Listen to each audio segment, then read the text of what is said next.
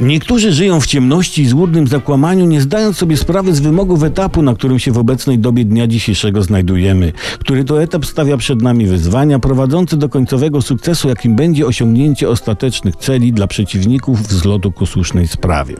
Poddawana jest w wątpliwość decyzja szczecińskiego sądu o tymczasowym aresztowaniu na trzy miechy posła PO Stanisława Gawłowskiego. Jest on oskarżony o przyjęcie korzyści łapówkowych na kwotę 300 tysięcy złotych i dwóch zegarków. To są ostatnie notowania, to się może zmienić.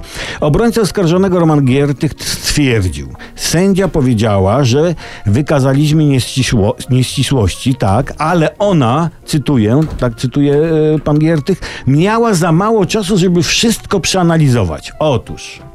Otóż etap jest taki, że nie ma czasu na analizy. Tu trzeba działać. Poza tym oskarżony Gawłowski jest ważnym politykiem Platformy. Jako takiemu areszt należy się jak psu Micha. Jak PiSowi zwycięstwo w wyborach. Jak komuś coś. Etap jest jeszcze taki, że jak jest człowiek, to jest sprawa i nie ma sprawy.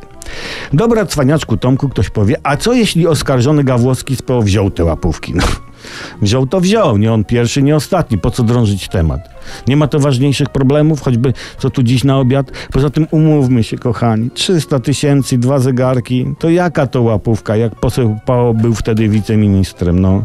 To nie łapówka, to pośmiewisko, no, no bądźmy poważni, nie śmieszni. Po prostu, no niech odda te pieniądze i zegarki na Caritas i, i zamknijmy sprawę, no.